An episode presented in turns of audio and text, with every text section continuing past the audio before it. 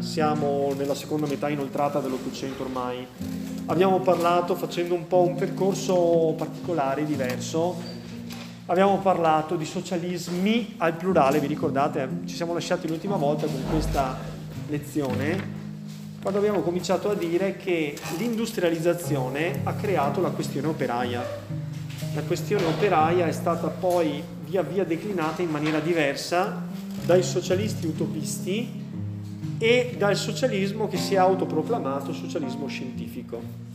I socialisti utopisti hanno proposto un'autoriforma del sistema, per così dire calata dall'alto, con un atteggiamento paternalistico che derivava da un atteggiamento filantropico degli stessi imprenditori o capitalisti nei confronti dei propri stessi operai, cioè accorgendosi che l'industria arricchiva una ristretta elite e abbruttiva invece una gran maggioranza delle persone, chi era proprietario delle fabbriche avrebbe dovuto cominciare ad autoriformare il suo modo di dare lavoro in maniera da creare un benessere diffuso è, se ci pensate, qualcosa che assomiglia a quello di cui si parla oggi, quando si parla di responsabilità sociale di impresa.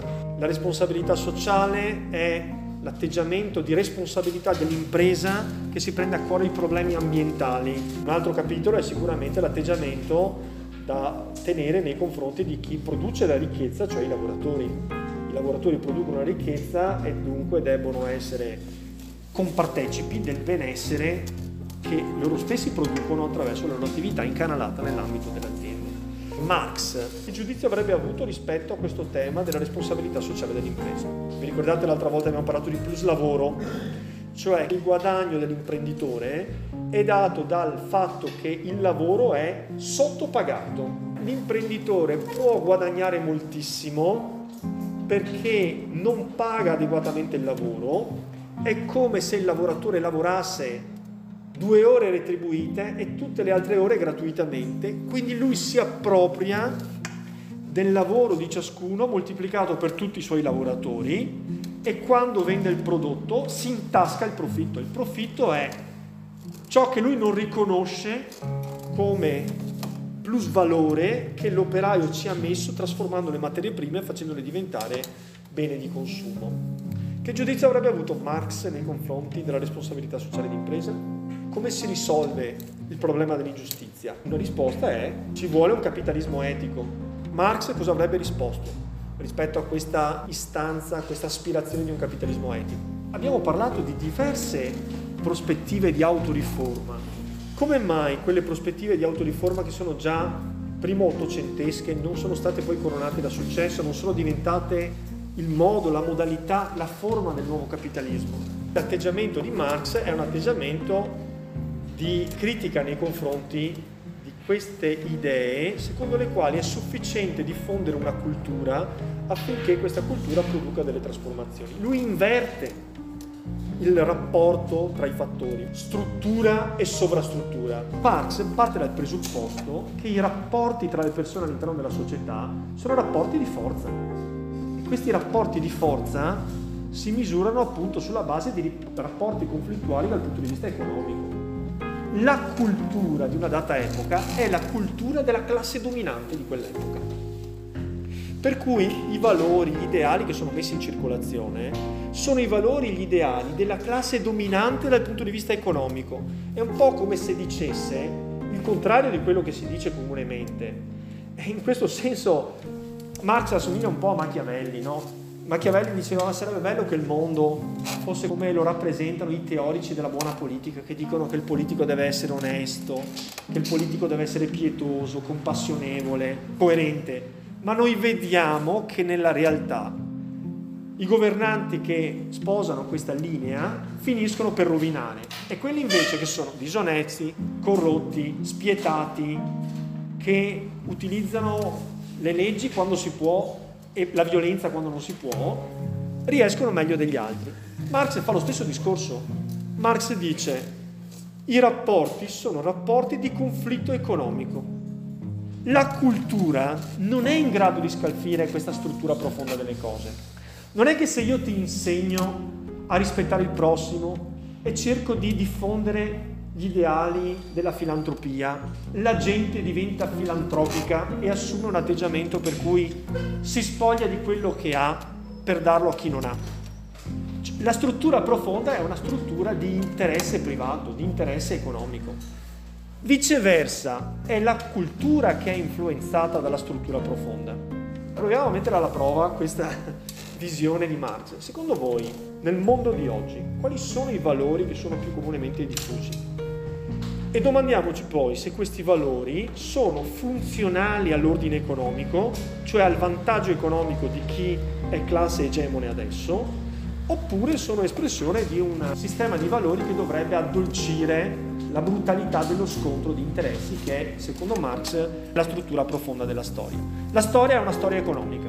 Quindi anche noi parliamo di guerra di religione, la guerra di religione è un pretesto ideologico per nascondere la struttura profonda che è il conflitto economico proviamo a dire quali sono i valori condivisi oggi. Per esempio, l'etica del lavoro. Non diciamo che lavorare è per realizzare noi stessi, la nostra realizzazione, il lavoro, è importante lavorare, l'etica del lavoro, oppure vi sentite di caldeggiare l'etica del dolce far niente, dell'ozio, del vivere di rendita. No, abbiamo l'idea del lavoro come un valore positivo.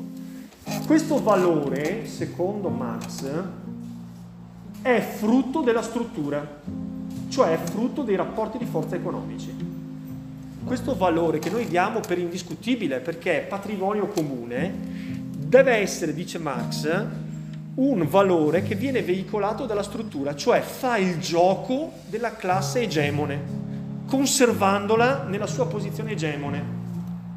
Allora proviamo a domandarci, il valore del lavoro, l'etica del lavoro, è funzionale all'elite economico-finanziaria del mondo. L'etica del lavoro va a beneficio del sistema perché spinge le persone a lavorare al massimo delle proprie possibilità con tutto il proprio impegno perché condividono la visione e l'idea di realizzare se stesse nel lavoro, ma questa sembrerebbe essere un valore messo in circolo dalla classe dominante che vuole che i propri lavoratori si impegnino al massimo all'interno della propria azienda in maniera da generare valore per sé privatamente. Quindi dice Marx, i valori che circolano in un'epoca sono i valori che fanno gioco alla classe egemone e che non vanno a vantaggio degli altri. Per esempio, l'individualismo è un fattore positivo per il sistema e per chi detiene il controllo del sistema o è negativo per il sistema? Il diffondersi delle mode e il gusto dell'acquisto, il bisogno di acquistare, è un valore, credo che sia l'esperienza di ciascuno di noi. Ma questo valore può essere espressione della struttura profonda delle cose? Affermare o far intendere o far capire che il senso della vita consiste nel potersi permettere molti beni di consumo o molti servizi di consumo. È funzionale all'arricchimento di un'elite che ha il potere di produzione di questi beni e all'asservimento della gran massa delle persone? Sembrerebbe di sì, perché se io cresco una generazione o più generazioni nell'etica del consumo, se io detengo la proprietà dei mezzi di produzione, evidentemente sto rafforzando me stesso. Pensiamo per esempio invece come considerate chi per esempio facesse una scelta oggi di diventare una monaca di clausura.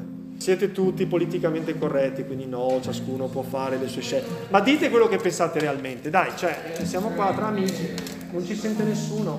Allora, vedi che qui dietro c'è la tua concezione della vita. La vita vale se è vissuta, è perché non vive quella che sta chiusa dentro il monastero. Se è piena di cosa? Se è piena di esperienze. Ma esperienze di che tipo? Perché la monaca di clausura ti dice che la sua vita è piena di esperienze. Vive insieme alle sue consorelle. Qualifichiamo queste esperienze. Quali sono le esperienze che danno senso alla vita? La vita vale la pena di essere vissuta se è piena di viaggi. Due, la vita vale la pena di essere vissuta se è piena di che cosa? Acquisti svaghi e divertimenti. Questi svaghi e divertimenti comprendono che cosa? Scrivere poesie? Qual è la natura degli svaghi? Feste, vizi. Stiamo dicendo gli svaghi, feste, vizi, vestiti, viaggi, terme, massaggi. Penso questo più o meno, no? Quindi alla fine la vita vale la pena di essere vissuta se voi fino adesso mi avete detto vestiti, borse, scarpe, feste, gite, viaggi, auto. E che cosa sono tutte queste cose? Consumi. Sono solo consumi. Questo è il profilo di una generazione consumista. Per cui la vita ha senso in funzione della quantità dei consumi. Allora, se tu sei ammalato e paralizzato in un letto, la vita ha senso? Se la misuri con questi parametri qua non ha più senso. Non puoi consumare, che senso ha? Marx direbbe che, perfetto, i valori di un'epoca sono i valori della classe dominante, perché questi valori fanno la felicità di chi fornisce questi servizi, perché la tua felicità non è nel suonare la chitarra, che è qualcosa che ti fai tu per te stesso. No, è nel consumare qualcosa che è stato preparato da altri, a cui puoi tu attingere se paghi il corrispettivo che è il prezzo. Quindi è l'età della mercificazione globale. È talmente dentro di noi questa idea della mercificazione, anche del proporci agli altri come forma merce, per cui abbiamo una cura spasmodica dell'apparire piuttosto che non dell'essere. Ci interessa apparire in una certa maniera. Se ci pensate, c'è coerenza tra le vetrine scintillanti nelle quali i beni di consumo appaiono sotto una luce perfetta, le belle confezioni, la bella verniciatura, il bel design e il modo in cui noi pensiamo a noi stessi. Marx diceva appunto questo. La sovrastruttura, che è la cultura, non ha il potere di influenzare la struttura. Per cui noi possiamo essere Saint-Simon, possiamo essere Fourier, possiamo essere Owen, possiamo dire che non è giusto, che sarebbe bello un mondo in cui... Ma la cultura non influenza mai la struttura, è sempre la struttura che influenza la cultura. E noi viviamo in una cultura in cui noi crediamo come verità assolute e assodate in tutti quei valori che sono funzionali al mantenimento dello status quo, e cioè dell'egemonia degli interessi di una piccola classe che ha tutto il vantaggio dal nostro atteggiamento, dal nostro comportamento, dei nostri modi di esprimerci. Io ho fatto l'esempio estremo della monaca di clausura, ma anche il cristianesimo, se ci pensate, o in generale le religioni, non sono funzionali a un mondo di mercificazione integrale. Perché il cristianesimo parla di solidarietà, il cristianesimo parla di carità, il cristianesimo parla di sobrietà. E secondo voi oggi i valori religiosi sono molto alla moda? Sono uno ostacolo al consumismo integrale. Allora, Marx dice in fondo questo. La struttura delle cose è il rapporto di forza tra le classi. C'è una classe forte che è quella che ha il potere economico e c'è una classe debole che è quella che il potere economico non ce l'ha. C'è il capitale e c'è il lavoro. La cultura, la cultura non ha il potere di scalfire questo rapporto profondo. Può essere il contrario, cioè se chi non ha il potere economico riesce ad appropriarsene, produrrà una cultura che sarà espressione di questo nuovo rapporto di forze. Chi pretende di cambiare la struttura delle cose a partire dalla cultura non ha capito che bisogna invertire l'ordine dei fattori. Cioè prima ti appropri, diventi classe egemone e poi crei la tua cultura. Viceversa non riuscirai mai. Va bene? Non si parte dalla cultura, si parte dal rapporto di forza. Bisogna con la forza provocare un cambiamento non è che la borghesia abbia ottenuto il cambiamento per mezzo della cultura, è diventata forte, è diventata classe dirigente, ha imposto la sua cultura. E quindi noi oggi siamo una cultura borghese, abbiamo portato avanti la cultura borghese. Quindi la chiave di lettura di Marx è la lotta di classe. Come fanno gli operai a fare la lotta di classe? Perché abbiamo detto che il problema è che i mezzi di produzione e la ricchezza sono nelle mani di una piccola elite egemone allora Marx dice che è necessario creare un ponte tra tutti i proletari del mondo occidentale, di tutto il mondo in fondo. Bisogna che gli operai di tutto il mondo si uniscano contro i capitalisti, cioè i proprietari delle fabbriche di tutto il mondo. Solo con un cambiamento mondiale si potranno superare quelle contraddizioni che abbiamo visto crearsi per esempio con la filantropia di Owen, di Saint-Simon o di Fourier. Quelle contraddizioni per cui quell'imprenditore che volesse essere più disponibile nei confronti del ceto operaio non può farlo perché finisce fuori mercato. ci vuole un cambiamento integrale. Questo cambiamento integrale sarà possibile soltanto unendo e compattando le forze. Quindi Marx è favorevole a una visione internazionalista del problema.